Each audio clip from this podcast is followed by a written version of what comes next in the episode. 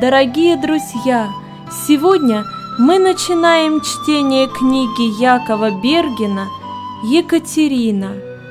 Это история одной девушки. Честный, простой читатель, в сердце которого есть чувство уважения и сострадания к другим людям, никогда не останется равнодушным к чужому горю. Поэтому такие читатели желают найти на страницах книг любовь, честность и справедливость. Одним словом, героев с сильными духовными качествами –